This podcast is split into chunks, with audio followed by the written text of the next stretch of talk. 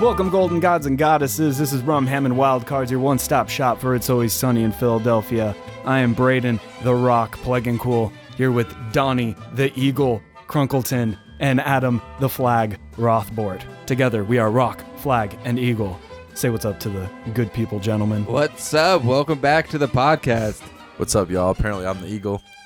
I did that in the complete wrong order. I realized immediately. I was gonna say, but hey, it's your show. It is what it is. Yeah, that's, how, that's how it goes. Rock, Eagle, and Flag. I like the flag. I just got myself a flag, an American flag. So you know, America.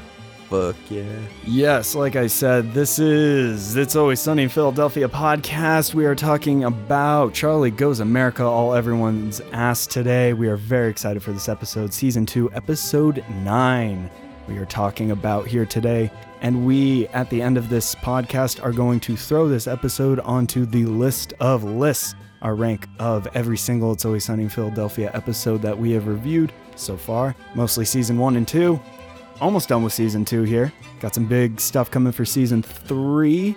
So um, stay tuned and get ready for some craziness. But before we get into that, some business to take care of at Always Sunny Pod on Twitter and Instagram, where you can find Rumham and Wildcards. So search Always Sunny Pod on Instagram and Twitter. Hit that follow button and uh, stay tuned for shenanigans, hijinks, polls, memes, good stuff.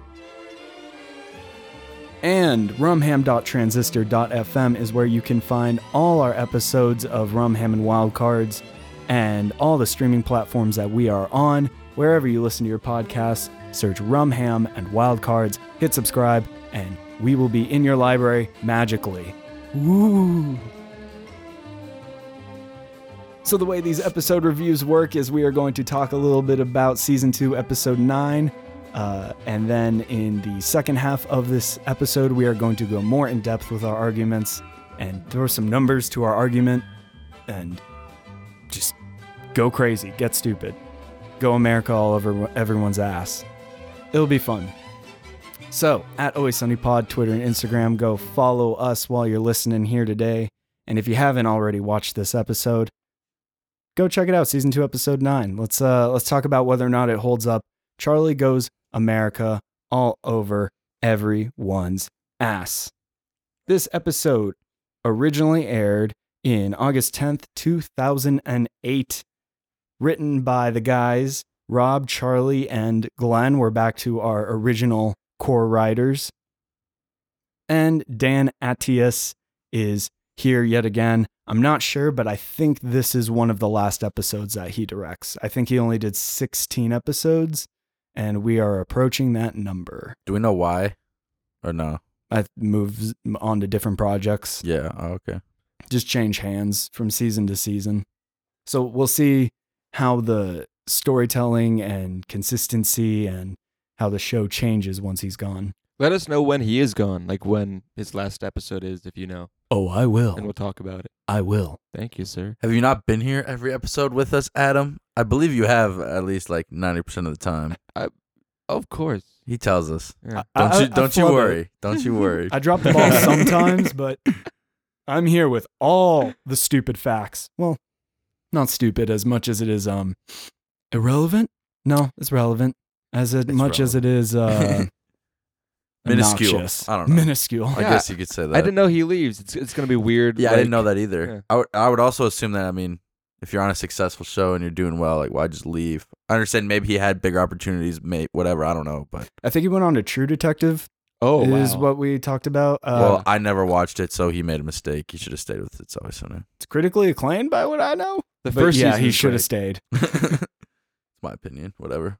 or or maybe not. I don't know. Maybe we wouldn't get the seasons in season three that we get in season. I mean, I guess yeah, he didn't get any tens out of me, so Ooh, you hear that, Dan Attias? Not good enough for the Donaldo. yeah, me qualified uh, TV critic. so let's get on to it here. Uh, Charlie and Dee make the proposal to the gang that they should ban smoking in the bar. And of course, the gang is kind of torn in half here. Mac, Dennis, and Frank all want total freedom, anything goes inside of Paddy's pub. I'm gonna get the ball rolling. Okay, great. We will open up Paddy's as the most American bar in all of America, a place with absolute freedom. With no gambling restrictions. yeah, sure, whatever. And Charlie and Dee go on an anti smoking tirade and try to upstage a local uh, movement organization. Okay? Because I'll throw down. I'll throw down any day of the week. Get your little van and drive out of my face, okay? Before I go America all over your ass! It's a very interesting concept, very interesting uh, way to go about it. But uh, naturally, Frank goes way too far.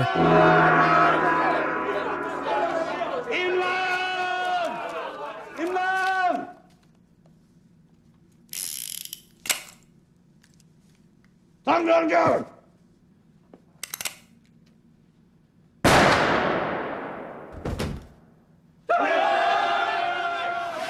I'll call the cops. and the McPoyles join the pun at, the fun at Paddy's, and it all spirals out of control from there. Mac and Dennis are not as gung ho with the idea towards the end of the episode. Charlie gets stabbed with a fork. It's fun. We're having fun. I love the theme of this episode. Can I just can I just say that I love America.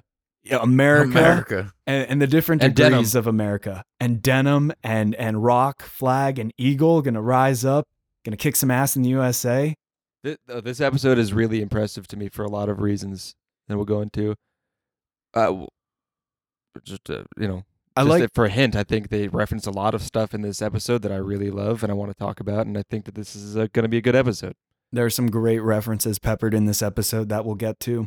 Uh, Charlie's aggression is one of the things I wanted to talk about here. First off, was I, I like that Charlie expressing his Americaness and his patriotism is is through aggression and and kicking some ass in the USA. You, you see, very. I'm sorry. Go ahead. I was going to say that like Charlie is what Dee should be doing as like an actor. Like Charlie's the one who puts on costumes, is always gets in his own like head and always does cool characters and like puts on costumes. But Dee, if she ever does it, she always fails, and obviously that's the joke there, and she's so pathetic at it. But it's funny how Charlie like does it better than her. Mm-hmm. Does the costumes and the role playing and all that stuff. Yeah, and it is funny that he does it better, and then at the end, when he's asking Dee to come with, he's like, "You're my actor," Mm. and like, like you're saying, he could do it better anyway. Like he didn't need her. Their friendship is so genuine. Though. Yeah. that's, that's so great because he still sees her as an actor. She she confides in him the anxiety. I think it's kind of funny how she passes on the anxiety to him. Yeah, Like you could clam up and throw up when you're performing, and the first thing they do when when they're performing together is he just throws up. yeah. Yeah, Honestly, like the, the relationship between Charlie and Dee is kind of overrated. Uh, I mean, underrated. Um, in the show a lot. You know, whenever you see like, episodes where Charlie and Dee have to pair up or put go into each other's shoes or something, I really like those episodes where they team up. Or the one where they have sex. Or yeah, that was an episode. Can we just go back to normal?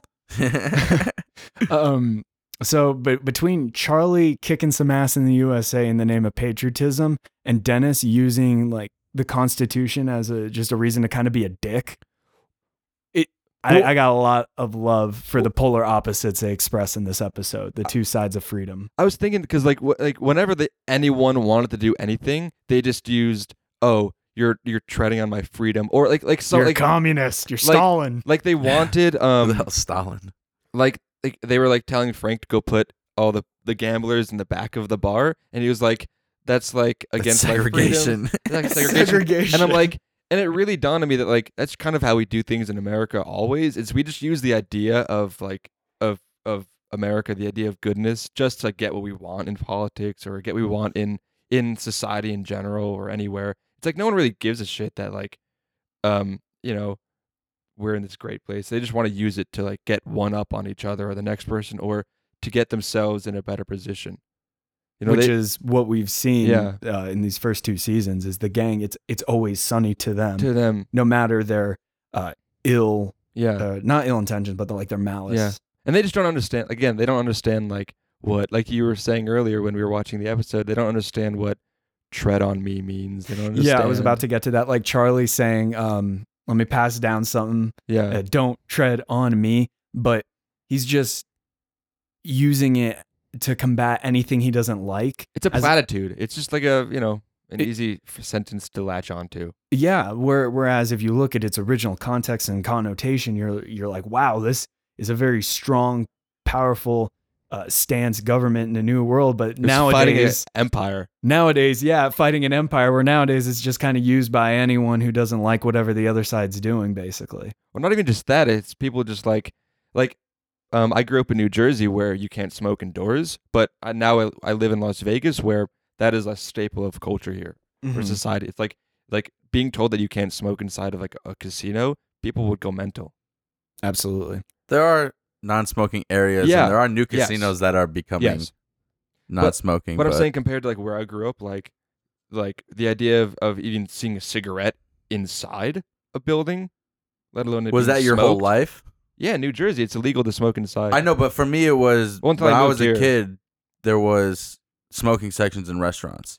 Like until I was like ten or eleven, Yeah. those that was normal, even in Illinois. I never noticed that if there were any. Like it, it would have been towards like the early stages of Yeah. your life. Obviously, like I think you're what at least a couple years younger than me, Yeah, w- yeah, or like a year or two younger, right? yeah. I'm Las Vegas local, so smoking section is the entire restaurant Yeah. here. So it's either you smoke in the restaurant or you don't. I mean, I'm even talking about like like if you go to Denny's or like your local stuff, like you don't sm- like No. there's not smoking sections No. in there. But growing Yeah. up, that's how it was. Like the Avalon, even when you went to just like a regular breakfast place, it was smoking or non-smoking sections.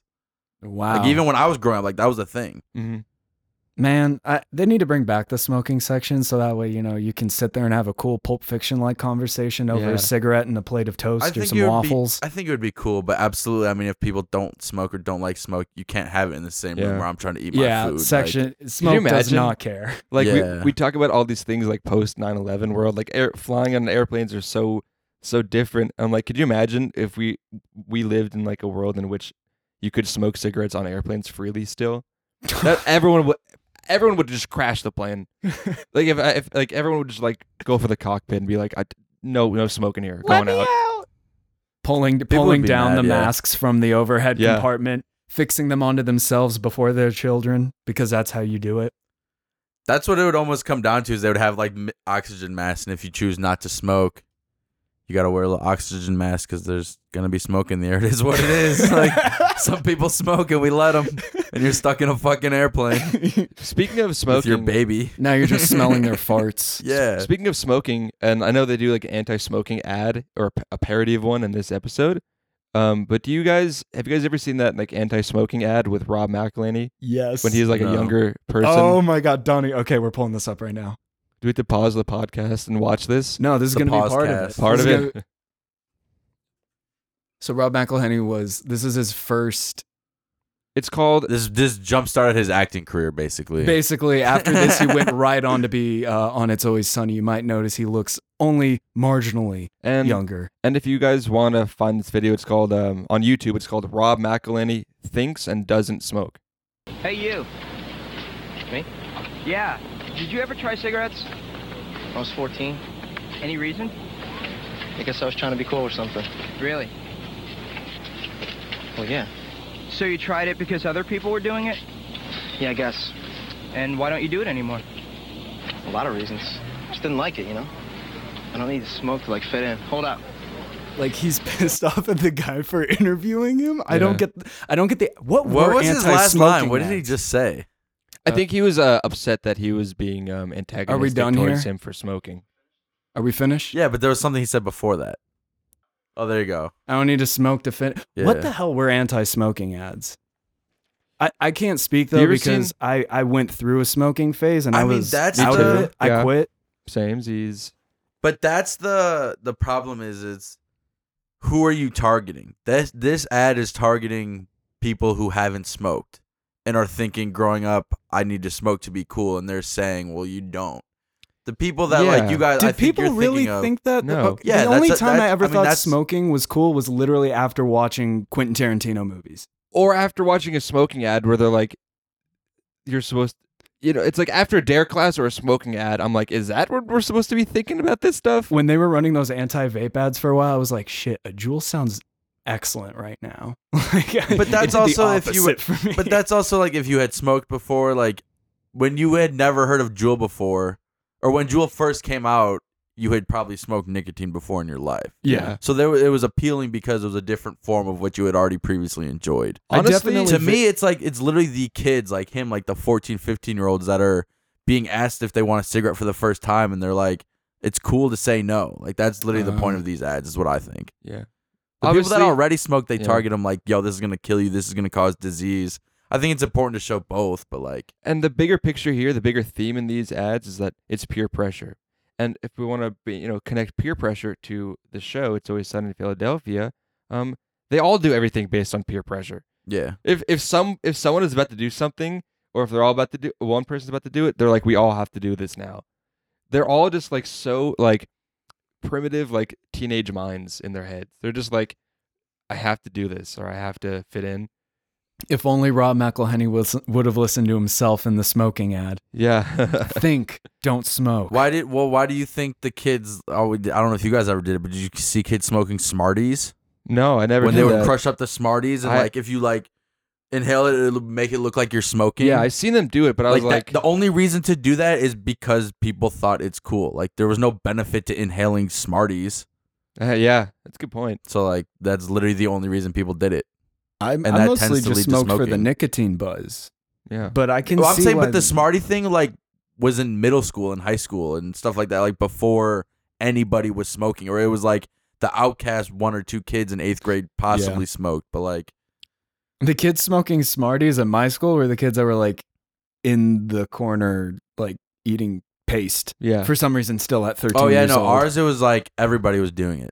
Like it was a it was a well known thing in our a- school. Yeah, It was an it was a pandemic, basically. epidemic. it was Yeah. an epidemic. Yeah, like it wasn't just like, oh, why are you doing it? Like that's weird. It was just like, oh shit, we can all do that. Like that looks cool. Like that looks awesome. And like I it's don't know. taking Gurnee by storm, and Yeah. it's called Smartying. No, dude, no, it was seriously. It was Coming in the up at eight. If you look it up, there's stuff. Not I don't know about like our town specifically. Are but your there's kids definitely smart? stuff in the news about yeah, Yes. smoking Smarties. There was. And it leads to. It, I'm sure it tends to lead to kids smoking more. How to Smoke 90 Smarties. The Best Way, released October 4th, 2015. Like I'm not talking about lighting and smoking No, Smarties. yeah, either. no, this Yeah, kid's okay. like, like you just like crush them up in the package and like Yeah. when you inhale this powdered sugar. uh, Dr. Shikowitz says Smarties may cause irritation to throats and nose and even lungs if inhaled, but are not likely life threatening because they will eventually dissolve.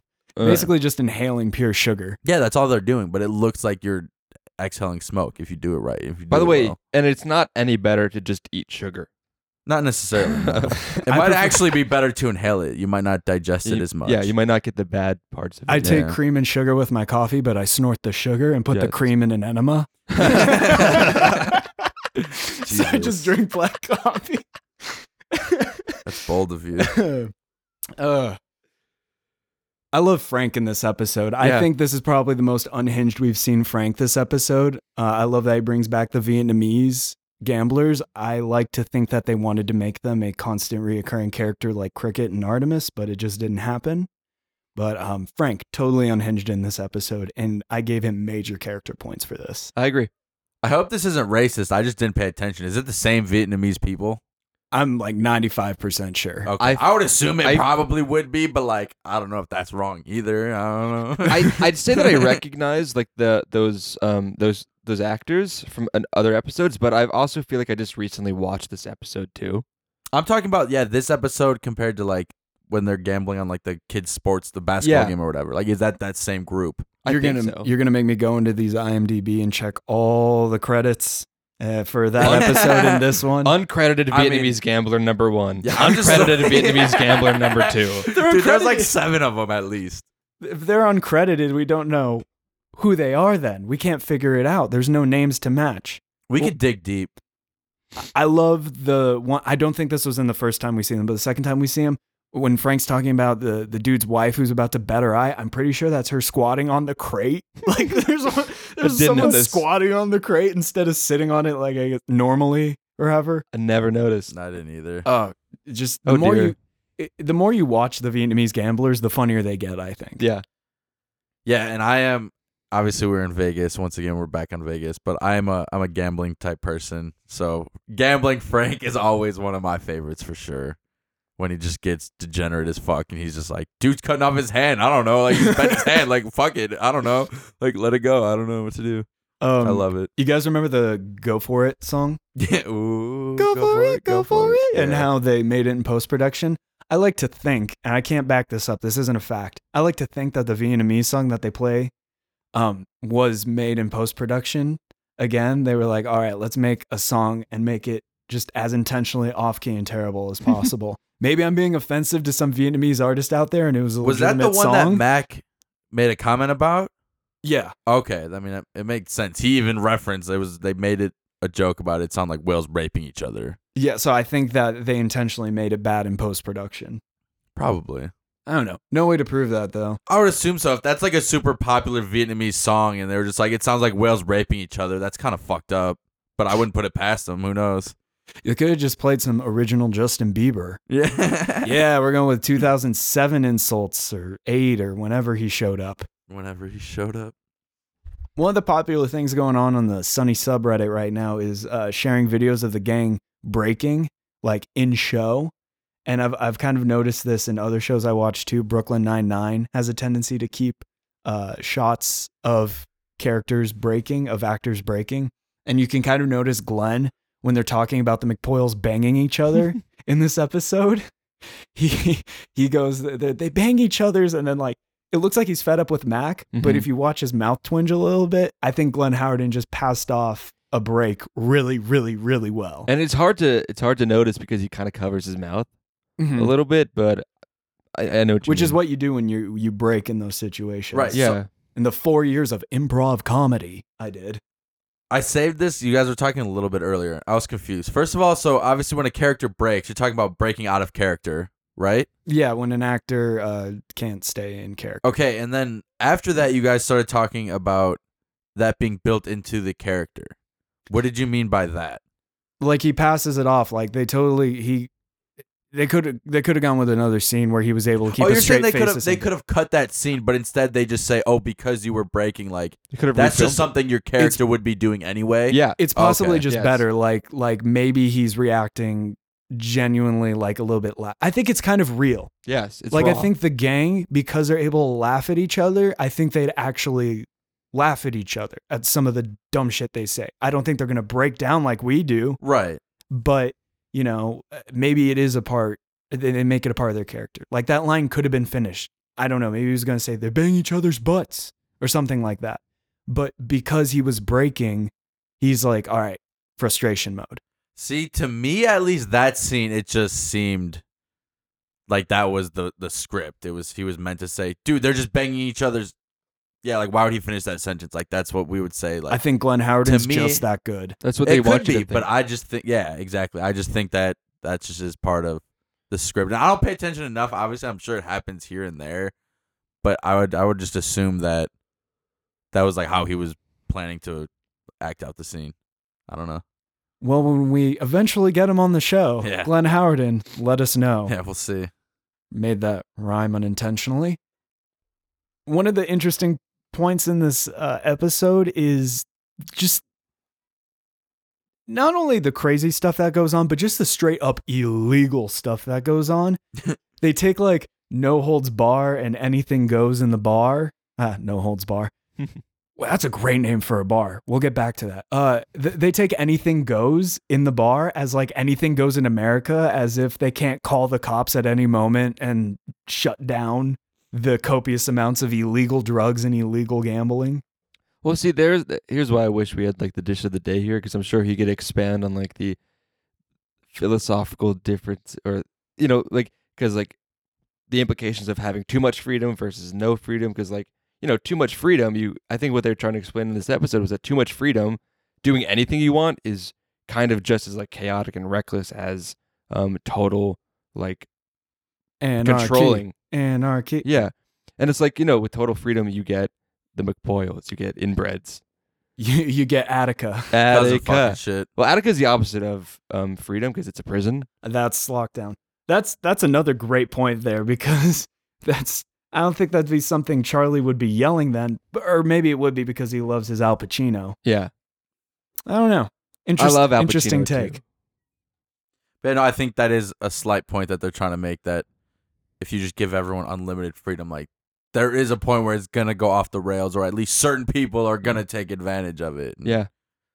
like Frank, obviously, I was saying earlier, you shouldn't just let people be betting their hands. And yeah, if you want to have some illegal gambling go on, like, cool. Some people can look the other way, but when you're letting people gamble their eyes and their fingers and hands and shit, like, There needs to be some little limits. excessive. Yeah. Not to sound like Stalin or anything. yeah. No, that's straight out of Stalin's mouth. Which, yeah, while we're on the topic, who, who's Who the hell is Stalin? Stalin? Uncle Stalin? Joe. Am I saying that right? Uncle Joe. Never heard that term before. That's, Really? Yeah, that- that's great. Yeah. That's great. is it though? Is He's it my uncle. really? I mean, great in a terrible way. No. no. uh, I call bullshit. Okay, I call bullshit when Artemis and and Dee are walking up in front of Paddy's, and they're doing their Shakespearean play. I call bullshit that there's a ran like twelve random diverse people Mhm. at night in South Philadelphia in front of this sketchy ass bar, and and these girls are like, "We're doing a Shakespearean play," and they're like, "Okay, this is normal. We'll walk up." It was I a call- Vic- it was a Victorian play. oh, sorry.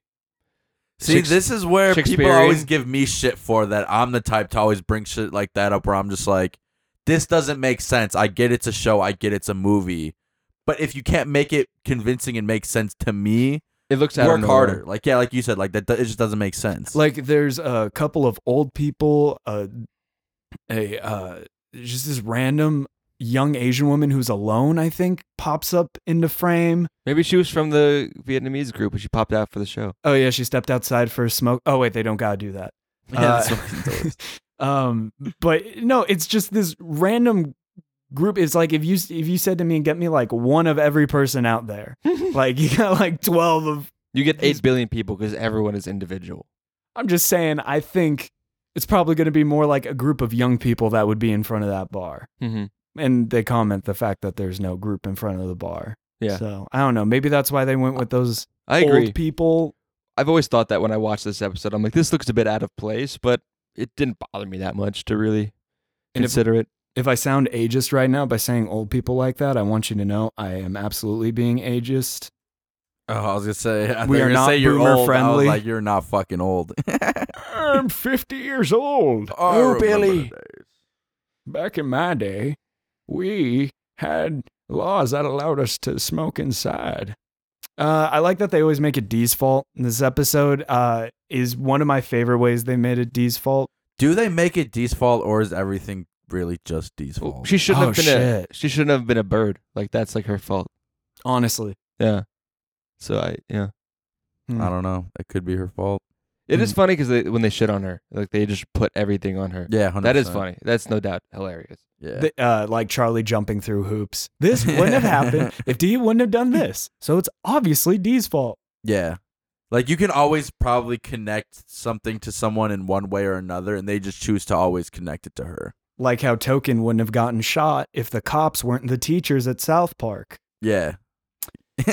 Maybe, maybe he shouldn't have been in school. You know. Folks of uh, the pandemic special brought uh, brought to you by brought to you by the pandemic special. Pandemics. We're sponsored by a separate long running comedy show. We're so high right now. One of my favorite comments I think I've seen on this episode was uh, it's from a couple years ago. User Professor Chaos on Reddit Speaking of South Park, Yeah, right. said that um uh, yo my god didn't even catch that connection there uh if you start charlie goes america over everyone's ass at 4 11:46 p.m. on new year's eve you will get charlie's rock flag and eagle song at midnight write that down, everyone. That's important. 11:46 p.m. i can't think of a better way to start the new year I could think of a ton of ways.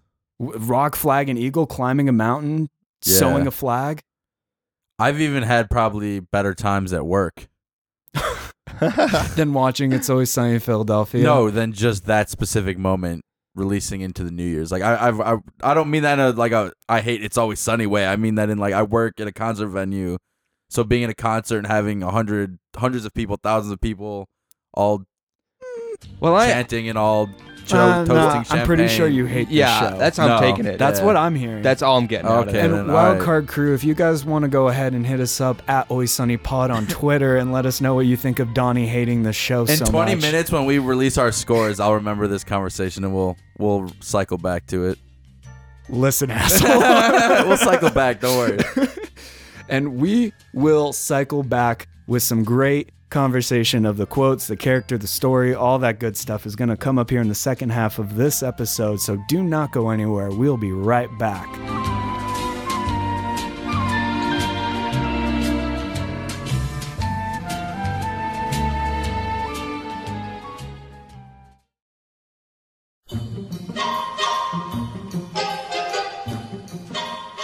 Channing I thought you were gonna say the one married to um the girl from Modern Family, Sofia Vergara, but I don't remember his name either. No, Channing Tatum is not Sofia Vergara. Welcome back to the show, ladies and gentlemen. Rum, ham, and wild cards. We are back for the second part of this episode, going further into season two, episode nine. Charlie Goes America, all over everyone's ass. Rock, flag, and eagle. We're having a good time discussing this episode. Assuming you're leaving that in, I didn't even answer the question. I would probably want to see Donald Glover. I was thinking Maybe because I've been watching Community a lot lately, but I feel like bring out his raunchy side, he would be hilarious in that show. before we came back here, we were talking about who we'd like to see on uh, on It's Always Sunny in Philadelphia that we haven't seen yet as a guest star. I think Donald Glover, that's a great one. Um, but we'll we'll revisit that. I'll release the outtake here in a little bit. I didn't know if it was going in or not. I want my I want my voice heard. Sorry. So be sure to subscribe for a for, for uh, subscribe for a little mini uh, episode to be released, or maybe I'll clump together all the outtakes that we got and do a bonus episode at the end of the year for the Wildcard Crew. Either way, subscribe on Spotify, Apple Podcasts, Google Podcasts, Podcast Addict, Overcast, uh, Stitcher, iHeartRadio. Dude, there's like more too that I got subscribed on recently because Transistor got more like automatic stuff, like Deezer and We're we're on A it lot of all. stuff, We yeah. are on it all. yeah. So wherever you're listening to podcasts, search Rum Ham and Wild Cards. If you got a smart speaker, just just say Alexa or Google or uh, play Rum Ham and Wild Cards, and you will hear the newest brand spanking new episode. I think it plays the newest episode. We are so far derailed. Let's let's get it going here. The way the second half of this will work is we have five categories: characters, story, overall humor, quotes, and the wild card. We're going to go through each category, give our score on 1 to 10 for a total of 150 points between the three of us here today. When we visit the season finale of season 2, we will get the dish of the day score for the complete score between the four of us. Let's get into it. Season 2, episode 9. Let's start out with the story of this episode. I thought it was pretty basic, but the basic, the simplicity of the story allowed a lot of these jokes to really shine, I think. I agree. I think that a lot of the episodes that I really like, um, that I really like more than the other epi- episodes, um, I give I don't give them a good rating for story because their stories are just simple, basic. Let's go. Um, um, so I gave it a six for story for mine because I of the same reason you just gave because it is simple, but it's not like the best story. All right, time out because I don't I don't get where you guys see simple. I'm gonna Yeah, rattle off yeah. some plots and subplots. You guys label Do them it. and number them how you think s- Yes. you, you see fit. But um, Dee and Charlie going America. Obviously, their whole skit. I broke it down even to where Dee is doing it as far as being an actress, being an actor. Charlie's doing it to try Shit. and make a difference, be America on everyone, and Yeah. uh, make his Well- change and fight the cause. So that's one with maybe subplots. I would say. those are just like the themes. Like I feel like the plot of the, story of the episode was just um the freedom versus anti-freedom, and like and everything No, else just spurned from there. Theme. The But that is theme, the theme. the theme is that the gang is torn on how they Yeah. see freedom. Yeah, This is Obviously, one it's a bra- larger metaphor. Yeah, and then this is one path of the story. The to story itself display is the theme. Yeah, literally what happens. So Donnie's But- got so like that's- one that's plot, first one still. B, one A, one one C. Yeah, and then I have these. I have three A more. one C. I have three more, but once again, I think this could be one plot where it's the bar, but I called it one being the New Orleans themed bar. So you have Mac and Dennis trying to make it their whole thing.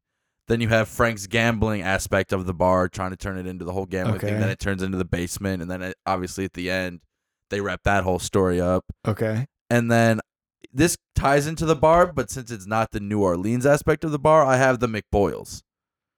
Their whole storyline with Charlie and being there and why they're there, like That's true. That's like a that's like a sub sub story, sub subplot, but like that's still a small storyline within the entire story itself. That's true. It brings it back to um other episodes because He got him arrested. Yeah. and stabbed him. And, good Ooh, point. Yeah, good continuity there. Good point. so I don't know how many stories that is. That's at least two with subplots, but that's to me more than we see in a lot of other episodes. Okay, so what what do you give? What do you think?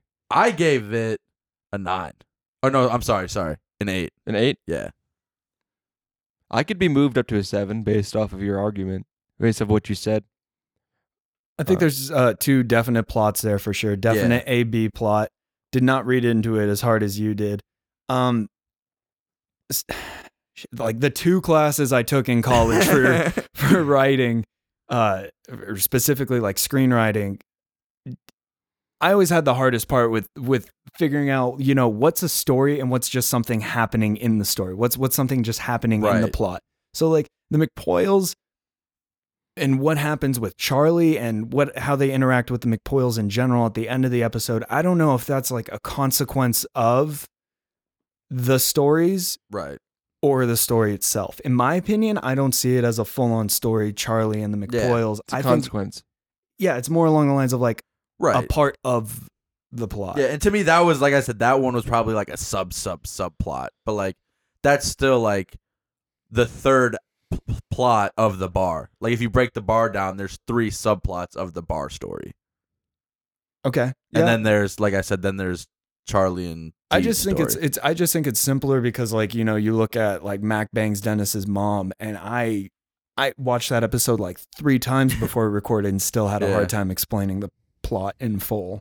Anyone who I mean, listens that to one- that review knows that. that one I get because they're more intertwined. These are two separate stories, and then even the subplots aren't necessarily intertwined. Like I guess at first the Vietnamese people are creeping out the girls, but other than that, the subplots I guess aren't as intertwined. So I get it's more simple, but there's What- still more stories than what our beloved dish of the day would call a reach around. Sorry, wrap Yeah, around. wrap Oh. God. yeah Jesus.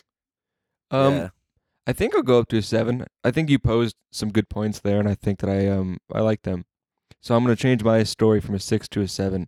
Um, there's actually a lot more in this story that I I really thought was actually interesting and fun to watch. yeah, and I'm glad you raised your score. Sorry to interrupt you. no, I Um, was done. I need to correct my correction because I corrected myself earlier. It is a nine, not an eight.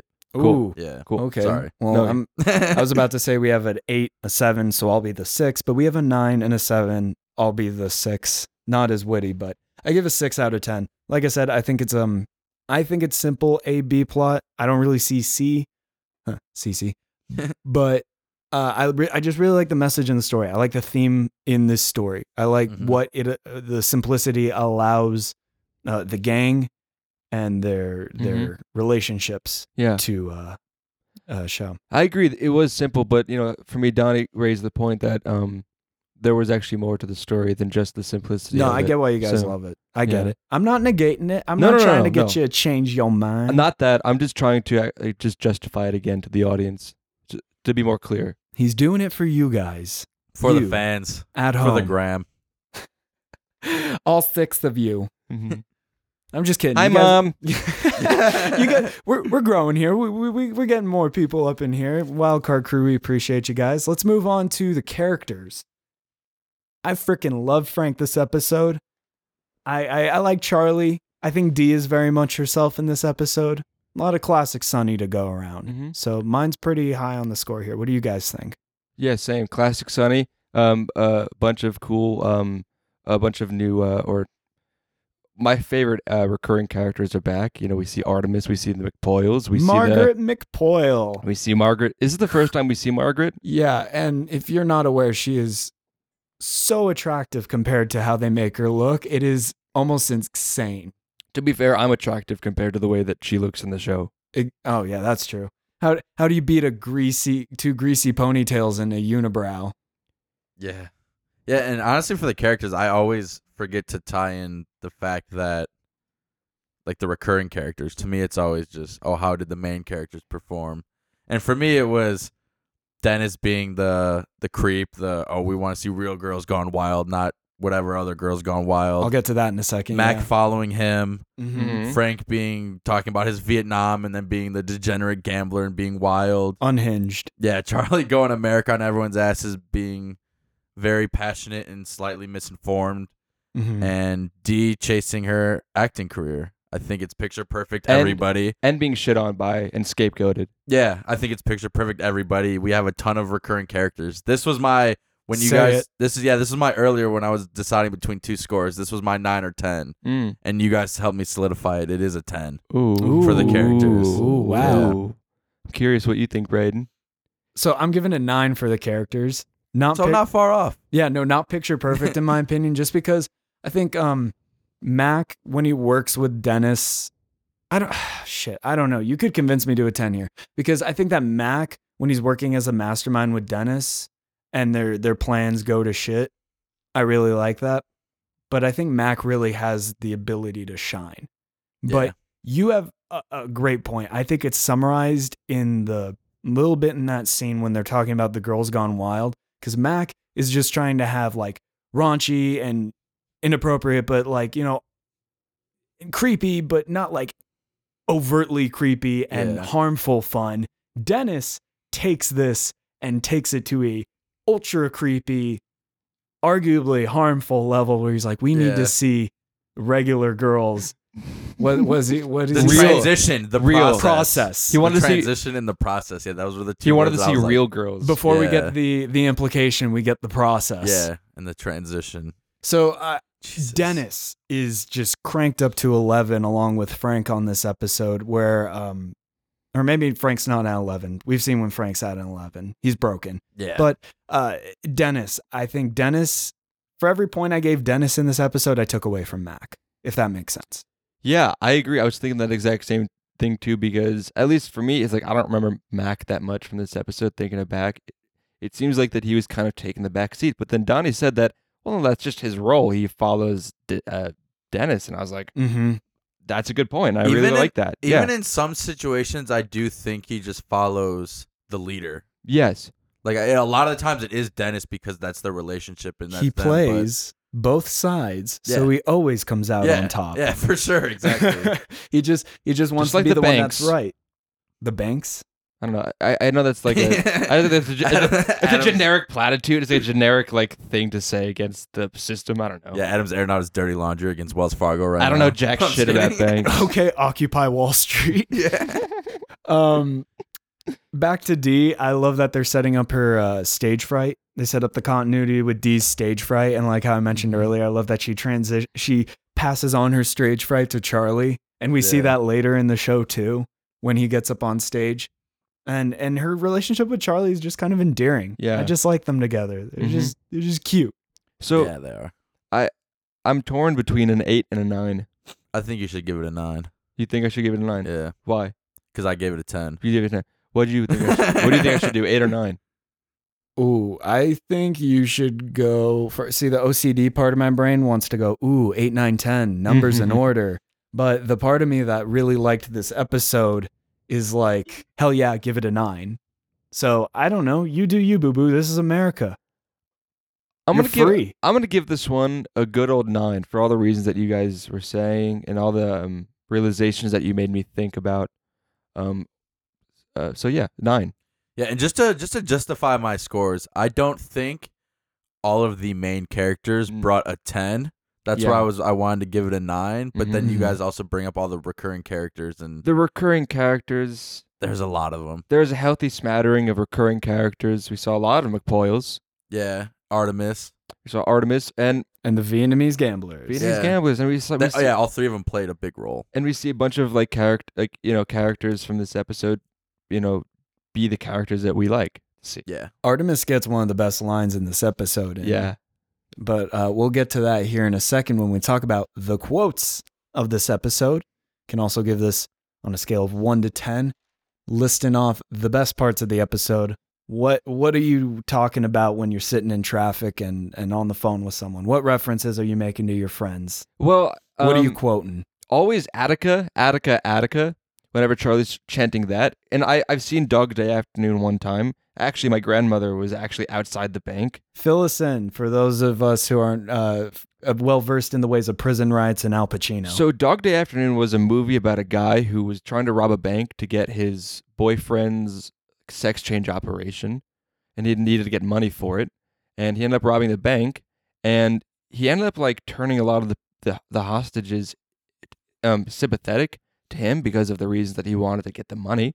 But anyway, um, um, there's a part in the scene where he's just shouting "Attica, Attica," Al Pacino's character, and that's based off a real moment in history in the 70s at Attica State Prison where there were riots, and um, many many prisoners were, you know, unjustly or unlawfully killed in the process, and it was a whole big like it's like remember the Alamo, it's like remember Attica. It's like yeah they're in prison, but you can't kill prisoners, you can't just do that. Mhm. Um, and you know, it's just like a funny chant, and like when and whenever like it's serious, it's a serious chant because it really means a lot to a lot of people.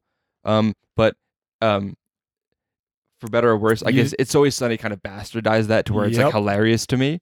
Mhm. Um, um, that's one quote that I I love. Um, you can still appreciate the gravity of the situation. Yeah. It's always that's the thing about it's always sunny in Philadelphia. Th- this show takes a lot of stuff that should not be funny and a lot of really serious, horrific, real world ideas, and and has a way of of twisting them into ways that so we're not laughing at like the serious uh, the serious part of that. I'm so bad it's at called wording this. satire, It- yeah, it's it's and you know what it is. We all know it. We, it's hard to explain, but everyone kind of gets it when they but you have it. to freaking justify it nowadays too though you have to little bit. justify that like when we're laughing at the gang gets racist we're not laughing at the gang being racist we're laughing at these cartoon characters Well, because- basically because reality- cartoon characters Because reality is stranger than fiction now. shit That's why. Shit maybe this show just isn't going to become funny anymore as No, as will. life progressively gets crazier and crazier No, no, no. We need. i'm just kidding The show Well- will never not be funny Well, Yeah. well, the show, the show might. We, we might see a lot more shows um um um escaping out of like the real world satire into like more like sillier stuff because I think we're gonna um escapism is really because of the pandemic people are gonna want to see a lot of escapist culture and like art and stories and stuff so I think in the 20s to come this decade to come we're gonna see a lot more escapist stories and a lot more escapist um like realities and um TV shows and movies and stuff because that's what we want to do I don't want to say I disagree that people will want that, but I will disagree that we're shifting that way. yeah Even yeah. like in South Park, like they they made it a, a whole joke about it. it was, people needed the pandemic special. Like Mhm. people were hurting. We want that satire. There's certain people that are gonna live off that satire, and like Mhm. if I'm actually hurting and I'm actually suffering, like a knock knock joke, uh, who gives a fuck? I don't care. Like it's not gonna help me. Yeah. Or like looking at a painting or reading a book, like a lot of stuff to me, like that isn't gonna help. Yeah. Like I need some gut wrenching. Like yo, that was fucked up, but that was funny. Like there are just certain people that that's what appeals to them, and I don't think our culture is necessarily going away from that. But So let's not go too much into the humor of this. Let's go back to the quotes. What Yeah. what did you th- what were some quotes that like that like were what was that escapist funny to you? You know, Um, what quotes did you like? I mean, I guess if if you're going down that road, you could say like boundary sounds like it's coming straight out of Stalin's mouth. yeah. Or like, I mean, like, yeah, I get you. sh- You can joke about communism and stuff, but like, it was a very serious thing, and people died, and it's fucked up. yeah. But like, I don't know, like that's what makes me laugh, and Mhm. that's Mhm. You know, looking at these quotes, there's not of a lot that really um promotes escapism. Like I'm I'm No. thinking about when this was released at the time, pretty recently after Hurricane Katrina, and a lot of these quotes and jokes are based around Leaning Hurricane on it. Katrina. So like when they're at the bar and uh, he says that New Orleans had their shit together, and he's like, well, except for the levees, yeah, the Yeah. levees. That's pretty freaking real when he's when he's talking about where Yeah. people need a place to escape and then Dennis brings up the tragic loss of New Orleans even though it's still very much there Yeah. has bounced back and it's rebuilding. It was in its like bounce back phases exactly. that's a very just- real quote but eh, because it's real I'm going to take both your guys' points here and say because it's real it is escapism the same reason everyone for the past 4 years was like isn't Donald Trump great for comedy when in reality you like look at some things and you're like no, but in other ways, obviously, yes, because that's just the inherent nature of I mean- comedy. you make fun of unfortunate things. It's interesting because yeah, we could take this extremely deep and philosophical and say escapism is also what's the word I'm looking for? Subjective. Where it's where you were talking about you prefer gut wrenching stuff as yeah, opposed what to is your painting. escapism? Well, that's why I like Star Wars because it's like literally out there. Yes, It's away. It's gone. Oh my god, you And just that's why- explained why I've watched Star Wars Yeah. fifty thousand yeah, times. but but can you also understand now why a lot of people are kind of unhappy with like quote unquote like the political stuff being put in there, like the woke quote unquote woke stuff being put in there? It's because like it is like it is supposed to be an escape for a lot of people. It's supposed to be the last place where like great politics has nothing to do with this, and I can watch it. Um, but that's not what that's not what it's always sunny. That's how I always felt about Star Wars though.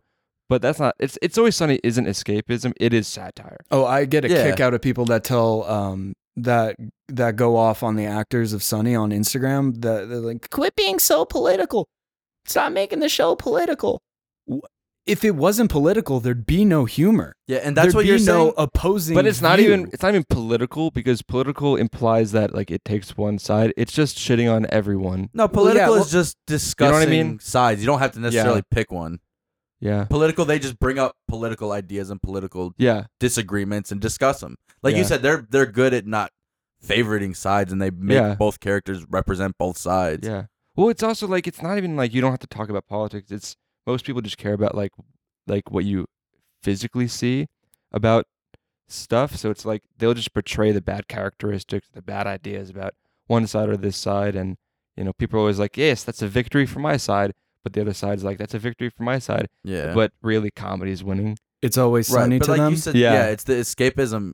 I I get it could be this because even though they're talking about political things, it's a chance to laugh about it and make Yeah. jokes about it and escape the seriousness Yeah. of it. And that's to me, so it, it- like you're saying, yeah, I guess it could technically be both. So that's why I like that Attica quote because it's like it takes that seriousness and just smacks it on the, on its head. Yeah, Mhm. That's but that's I don't understand that quote, but yeah, I understand what you're saying. because it was because it's Full circle. yeah, because he's saying I mean obviously he's saying it seriously in this Right. show, but like him saying it seriously is the joke. Um, right, exactly. There weren't really like there were a bunch of other quotes in the in the episode that I loved, and I'm but none that I like that I, I like say every day or think about.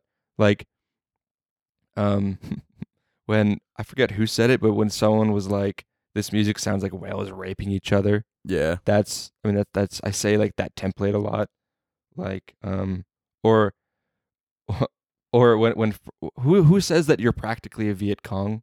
Frank. Yeah, Frank, yeah. Frank. I love that. Whenever someone's like you're pra- I, I say like you're practically the exact same thing that Two episodes in a row now. Frank's got a couple Yeah. good, um, just like one-liners. blatant, almost nationalist lines in where Oh. he's like, "Hear me out." Where he's, uh, she brings up Hillary Rodham Clinton, and Clinton, and he goes, "Awful. Why? Hates freedom. Just, just, just a Yeah. basic, bland but very funny line." And th- then he says the Viet Cong line in here too, where where any degree of compromise suddenly makes you the Viet Cong or hate freedom or Stalin.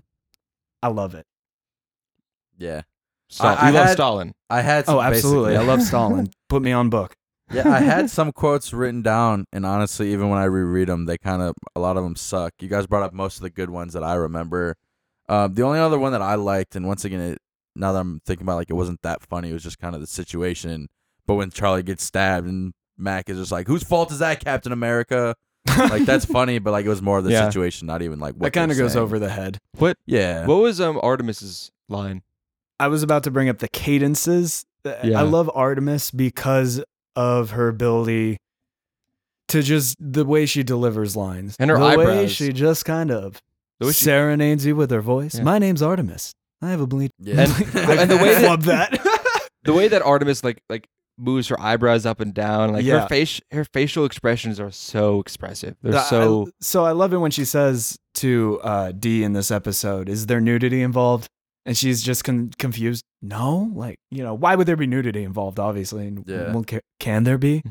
I've used that in like different contexts. Yeah. like that template. Like- Yes, Um, to me that's another thing though that like I credited Artemis's points more towards characters and her quotes were funny, but it wasn't because they were the quotes themselves. It was kind of her delivery and her personality. And like the way Charlie Day delivers the song Rock, Flag, and Eagle. Yeah, like to me, like I've never quoted that, and I'll never quote it. It's only funny because it's just like who Charlie is as a character, and I, si- know you quote it all the time. My girlfriend, funny, I sing that song. I've never, and I she never would will. love me to never say Yeah. the words rock, flag, or eagle ever again. Yeah. If you follow us on Instagram, you've seen the the cartoon graphic we use on the videos is is Charlie dressed as rock, flag, and eagle. I I asked her for so long to make that for us. this is one of my favorite Ash. episodes, and you guys are going to see that my score doesn't necessarily agree with it, but you know we'll see what happens at the end of this long, long podcast series. yeah, Honestly, just, his song is one of my favorites in general. I, I sing that a lot. And then I, uh, I couldn't another even tell you the, what his song is. gonna rise up, gonna kick some ass, gonna fly on eagle and kick some ass in the USA, gonna rise. Apparently, uh, I didn't I didn't find the interview where he said this. I'm going off hearsay here. I guess he was envisioning a truck commercial. Because that line's completely improvised. If you don't know, the line is completely improvised. Well, he's talking about big trucks. Yeah, so I'm gonna drive song. big truck in, in the USA. It sounds almost like a, a truck commercial that like you've seen on TV. Before. It looks like those old um uh Ford commercials that are voiced by the one guy from Rescue Me, who's Denis Leary. Denis Leary, whose name I couldn't think of He's a comedian. Where it's like He was also from um, Ice Age. He was uh, the saber tooth. like this, the Ford F series.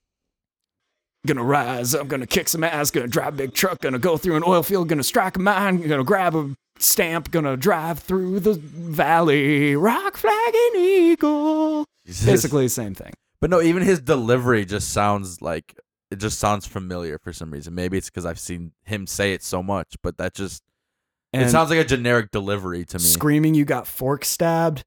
yeah, that was funny too. There's a lot of quotes that I I don't know.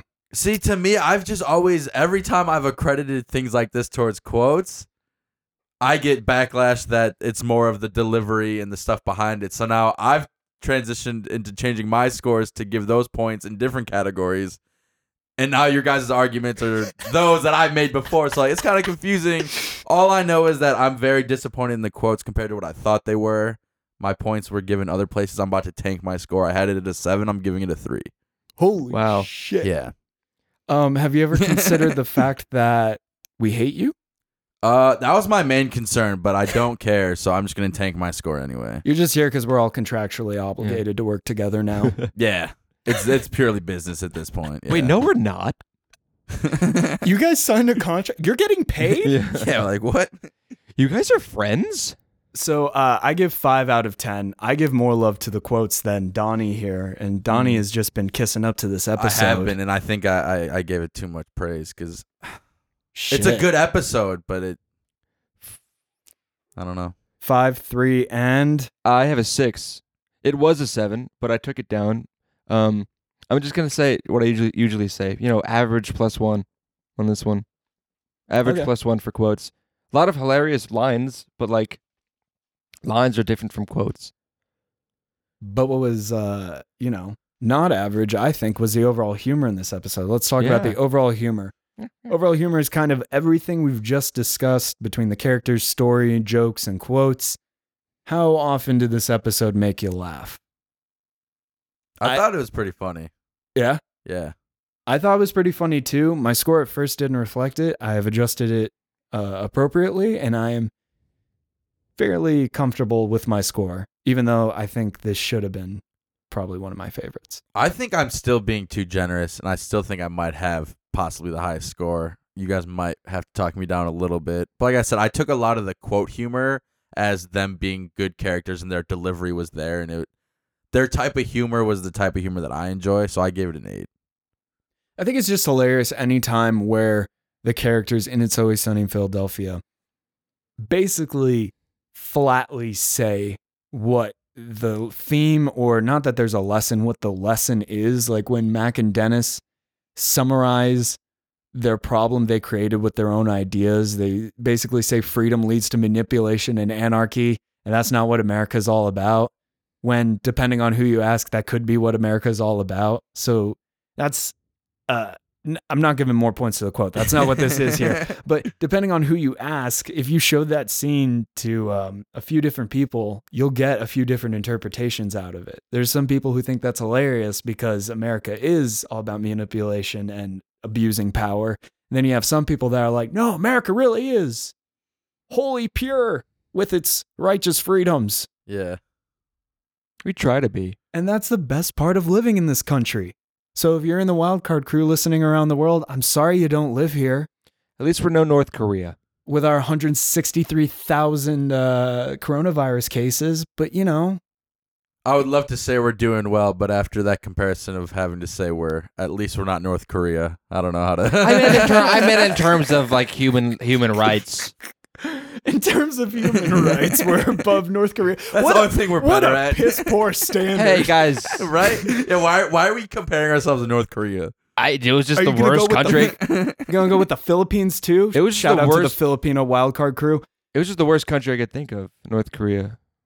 We can make fun of North Korea safely because you know there's no one listening to podcasts there, but uh, we got to be careful with the other countries in the world. What if it ends up being like the interview and like Kim Jong Un is like the biggest fan of our podcast and he wants us to come come do our podcast in North Korea? Three freaking no names from Las Vegas. Like he's a big fan, big big fan. He's big, Uh, all right. Thanks, Kim.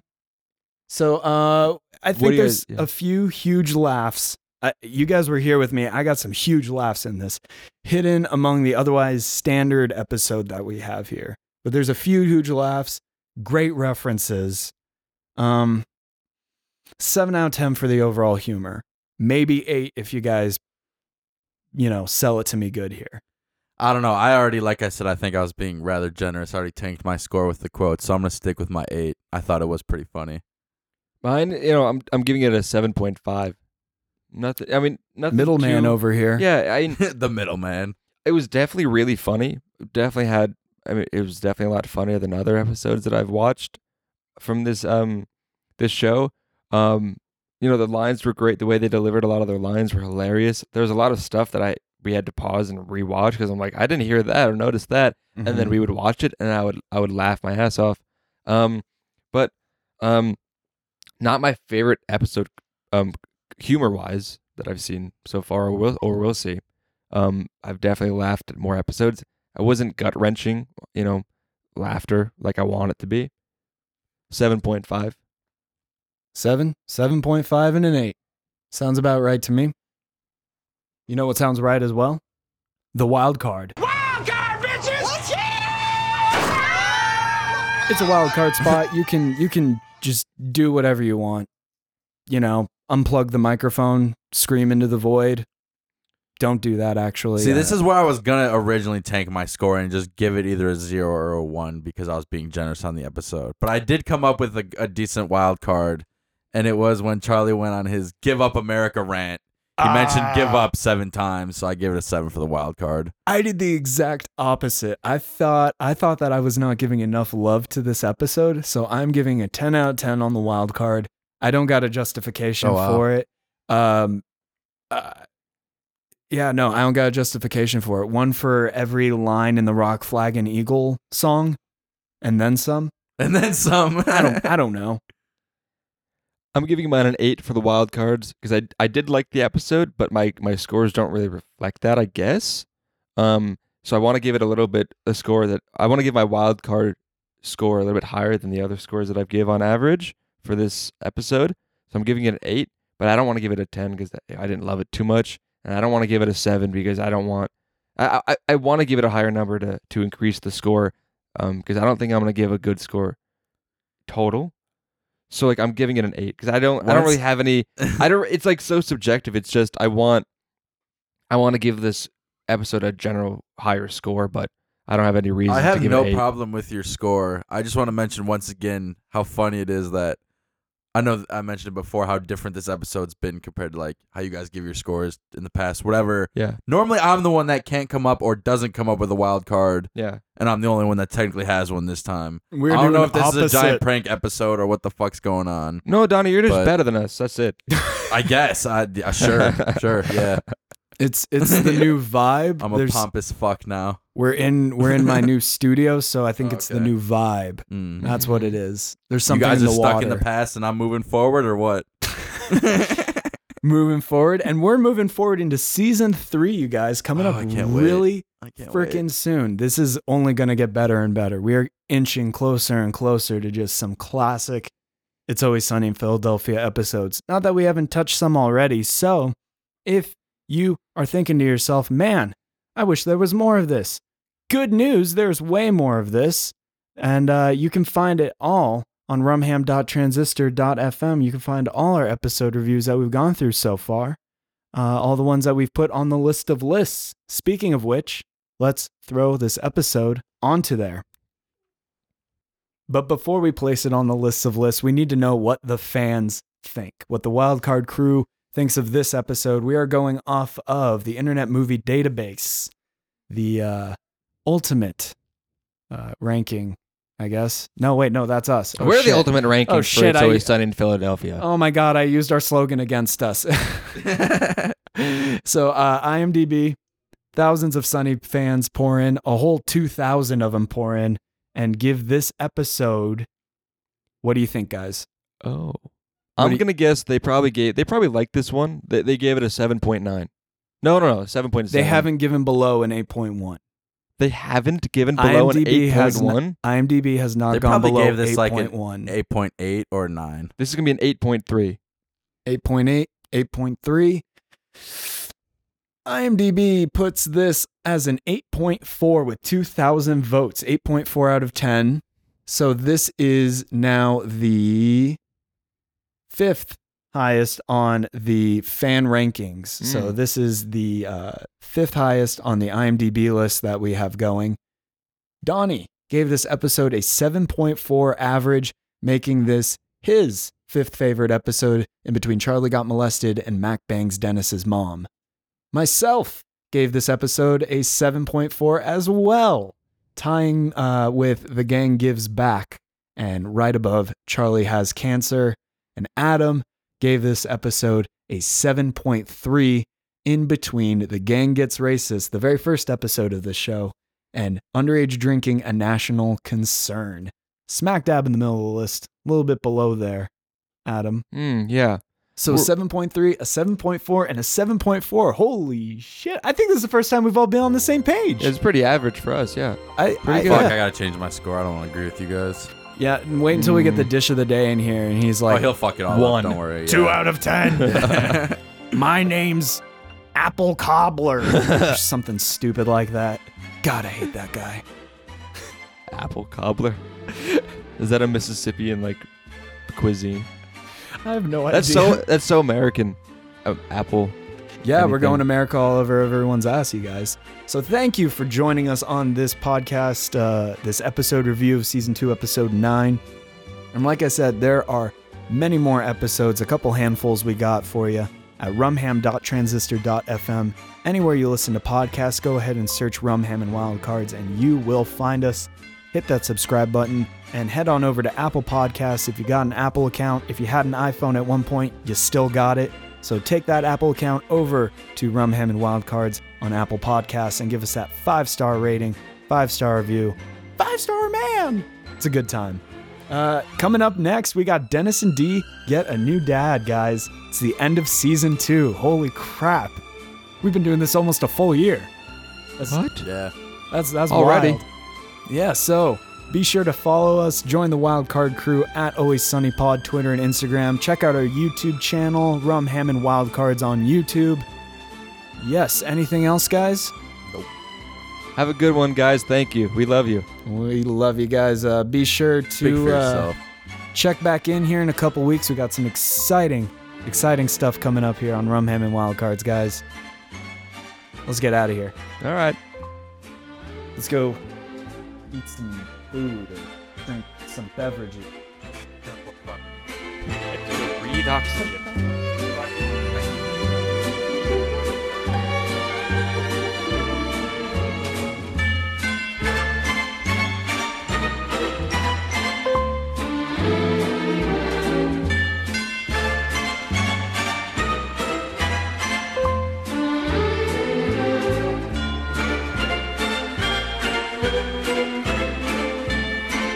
Rumham and Wild Cards is produced, directed, and edited by me, Braden Plegancool. Donnie Crunkleton is our associate producer. This episode was written and hosted by Braden Plegancool, Donnie Crunkleton, and Adam Rothbort.